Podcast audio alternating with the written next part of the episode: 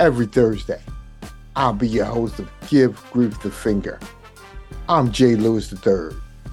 I interview everyday people that have chosen to transform and repurpose their grief. In essence, give grief the finger. And at the same time, find a better version of themselves. Learn to take grief's negative energy and use it to your advantage. My guest is Michelle Haughton, a life coach and Navy veteran turned grief consultant. After enduring challenges that included molestation, rape, alcoholism, and witnessing the murder of her father, Michelle now uses her experiences as fuel to help others suffering from grief to find their hidden potential. Please welcome to the finger, Michelle Haughton. Thank you. Thank you so very much. Thank you for allowing me to be here on your platform. I love just everything about this platform and thank you for the introduction. Tell the audience about your background, things like where you're from and why did you even start your business, Michelle's Life Coach? Um, well, I'm from a small town in California. That's where I was born and raised so small and so unexpected I was as a bundle of joy. My mother really was not trying to have any more children. She got her tubes tied. She did everything possible. And because she was not prepared for me, I was born in the bathroom in a small town called California City. Um, I kind of joke about that because that literally is kind of how my life took off from there. I went from the bathroom, and then I think I found myself crying on the bathroom floor. And that's when I said, I cannot deal with this anymore. And I started my healing journey. Uh, you mentioned that my father was killed. Yes, my mother um, killed my father in self defense when I was young, before the age of one and my i call that the foundation of everything i went i had to go through in my grieving process because i never was actually allowed to grieve and or talk about my father really and i never really learned the circumstances around his death until more recently and when i say recently i mean about two years ago recently i didn't know how to express how to heal and I didn't really know anything about connecting with myself. I was raised in the household of, you know, um, children are to be seen and not heard. My grandmother was really, really strong in that aspect.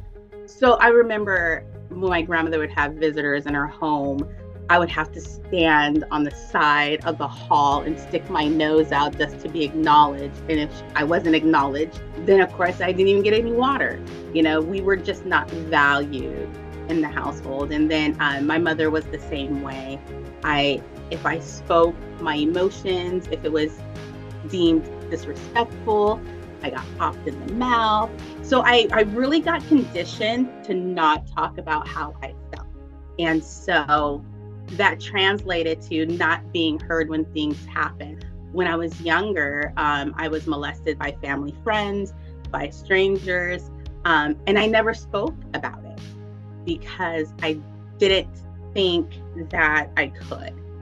My parents, my mom got remarried after my father passed away, and the household was very toxic. There were alcoholics, um, there was a lot of abuse.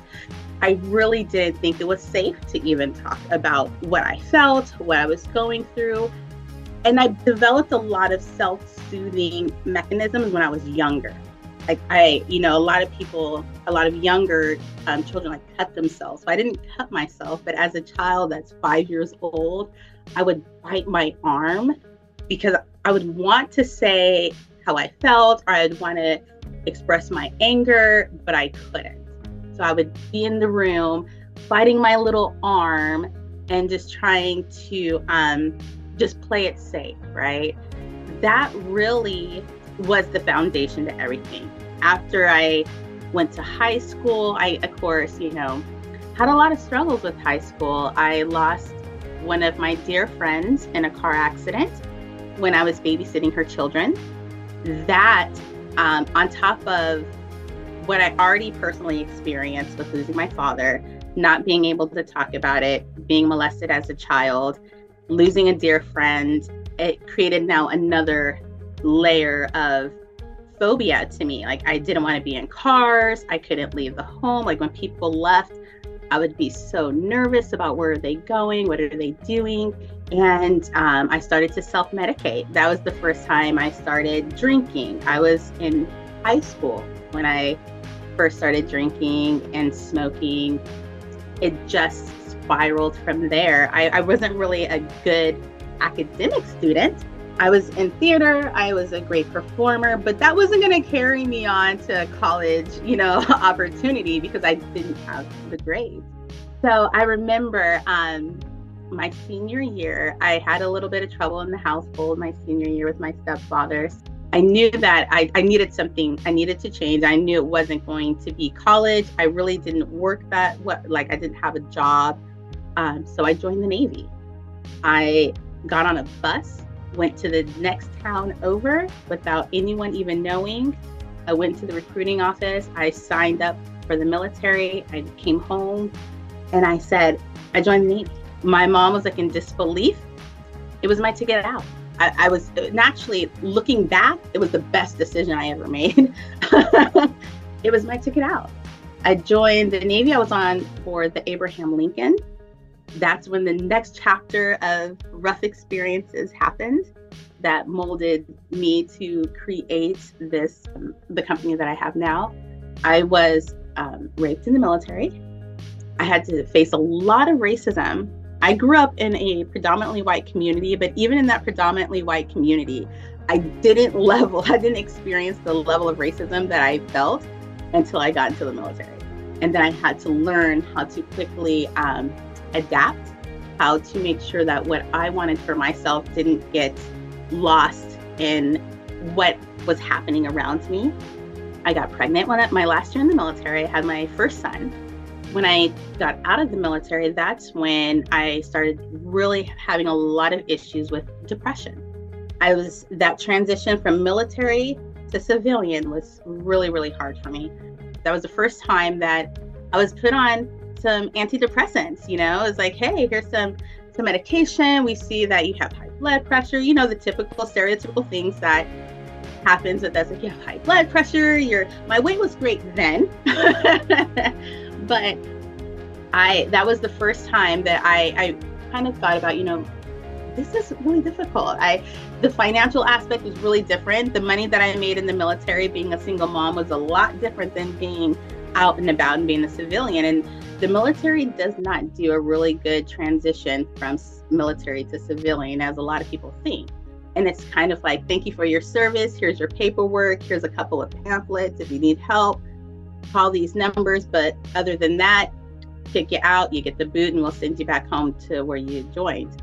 I had a rough, rough time because I could barely afford diapers for my children.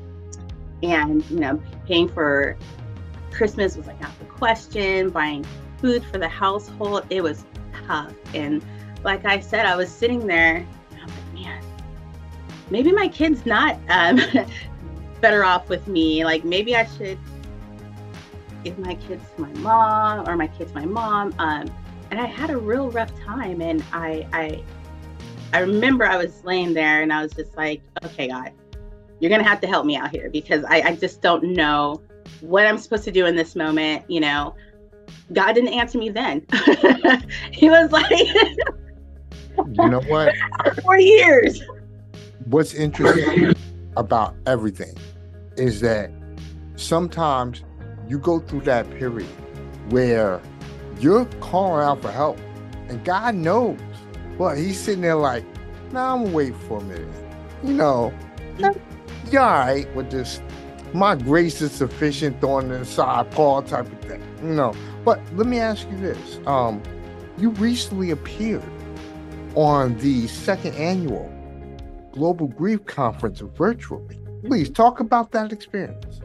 Um, you know, this was actually my second year um, presenting at the Global Grief Network um, convention.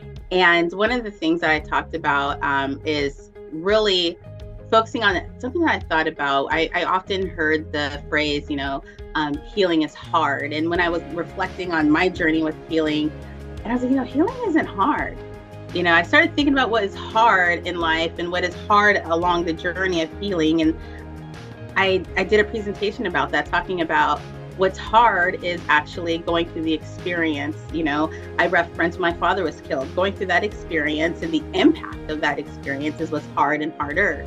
But um, living life after you have experienced a loss and whatever that loss may be, I talk more about trauma, some of the awareness that we have, and maybe some of the hidden subconscious reactions to trauma that we don't even realize. But ultimately, trying to adapt to this life after the loss that we experience, that is harder. But one of the hardest things is just having that courage to say, you know what, I'm fucking done. Right. that came from me. Like I was, um, it, it was really that moment. I was, I remember like it was yesterday. I was like three sheets to the wind.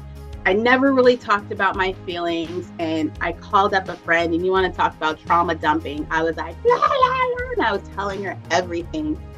And this was someone who was a friend of my mother's and had seen a lot of the things that I went through from a child to where I where I was then. And the what she said, like four words to me, she said, or two words to me, she said, You're right. And it was the first time that someone had just valued the fact that I was so hurt. I, I needed someone to talk to, that all of these things happened to me, and there is impact in my life. And what I was feeling was valid and it was that release and that that ability for me to say yeah you are right i am right and that is what because we need that sometimes some even though it seems so simple but when you're in that pit and when you're going through it it's hard to really and that was me it was hard for me to pull myself up and say the validation part that's the one thing that when people are going through like grief or whatever, what have you, they don't feel that. They may get some sympathy, but over time, you know, you got to deal with the situation. Even intense therapy sometimes doesn't give you what you need. Some therapists or doctors may just want to just medicate you and now have you feeling numb. Yeah. That's a whole different thing. But what is it that you talk to your clients about when it comes to grief coaching? Do you have like a blanket approach or is it more or less a one-on-one when you deal with the client type of type of situation? Everything's personal and based on whatever they've gone through. Is that well? I, I've actually have developed this program um, because of the coaching that I've done. I've done one-on-one coaching, I've done group coaching, and so I um, took two of the my my strongest suits, and I have an amazing 90-day program that I was already running one-on-one, and I was a corporate group coach for a corporate um, wellness company, and so I took a lot of that knowledge and experience. And I created a hybrid grief coaching um, program that I call Generational Wealth or generational trauma to generational wealth. And it is really a full service type of program. Because I specialize in both um, life and health, that encompassing in this 12 week program. So it's one of the things that I will take my clients through is one, they go through and really look at the loss that they've experienced and then they identify for themselves what they lost in that moment. And sometimes we don't sit back and actually think about how this event affected us. Sometimes we think about how it affects others, how it may affect our loved ones. How do we need to stand up? How do we need to approach? Because normally we're in that, you know, action mode. And so this really helps my clients step back and ask themselves and go inward and say, okay, how did this affect me? Because the goal is to start breaking down these walls, start opening up these doors and taking back what we tried to lock away because we want what we lost, we don't want the experience. Let me ask you this when you're dealing with a client who is just severely stuck in their story, it's to a point where they feel like they're the only person in the world who's experienced such a challenge. What are some of the things that you do to be able to let them know A, you're not the only one. B, you can walk through this and see the challenge, the tragedy that you've gone through actually can bring you to that better version of you. You just have to think positively. I I did something early early on when I was younger. I um, recognized when I was going through a lot of my traumatic experiences. When I got through them, I realized that God delivered me through them. I didn't just I wasn't just there. And when I acknowledged that and I looked at everything that I went through, I, I don't like being a hypocrite. So I was really thankful and I had a lot of experiences that allows me to be really empathetic with others. I often joke, you know, I didn't choose to work in grief. It chose me. Right. My story has been so crazy that I have been able to fortunately to be blessed, I guess you can say, to have a lot of parallel experiences in this area of trauma and grief. It's not a beautiful thing to say, but that's how I am able to build my business the way that I have been able to because I've walked in a lot of my clients' footsteps. If I have not walked in the exact same situation, it's been pretty similar. And I've just been the type of person that has been able to have empathy and sympathy for other people's um, and um, situations. And I'm a um, really, I, I genuinely always love to see people win. And I'm really good at listening to people. And even when you feel that the world is against you and there is nothing to be proud of or nothing to say, this is a win, I will always find a win in someone's story and just reframe it so they can see that even though you feel the back your back is against the wall, there is still something to be proud of. And that's just a gift that I have. And it has really been a great addition to this business, I think, that I'm able to do. That's a great gift to have because there are some that they're so stuck that it's extremely difficult for them to actually get out of their own head. What are some of the things that you may do for them to kind of help them to move forward. I mean, especially once they've recognized that, like I said, they're not the only person, they now know they have to work on giving to a better version of them. You know, um, I, I was working with someone, one of my greatest mentors, and he told me, you know, Michelle, the best way to be the, a great coach is read the books that your clients aren't going to read that you know is going to help them. I, I took that and I ran with it. So I pride myself in doing just that.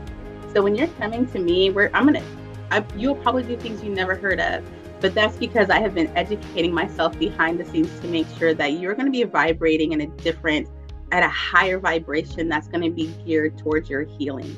You know, we're going to go towards that root chakra. When you have trauma, it is your root chakra that is blocked.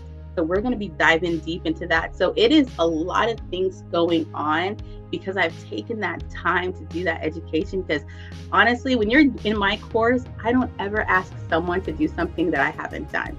It's just that's just how I am. So I've done my course myself three times because I've written it, I've done it, and I've done it again. I keep on adding to it because I'm learning so much more. I'm like, oh, you know, that is the difference. It's because I'm reading the books, I'm doing the education, I'm making sure that this is the highest quality that I can give you because I give my clients that. What is the next phase for Michelle's life coaching? I'm um, going back and writing a new program. so we're gonna have the second program because you're right. Because things you continue to grow. So my first program, um, the three-week program, is focused on understanding, validating, and the beginning phases of getting some clarity.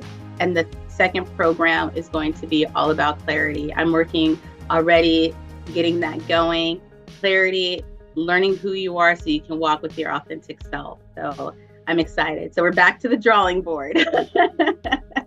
it's a never ending quest. no.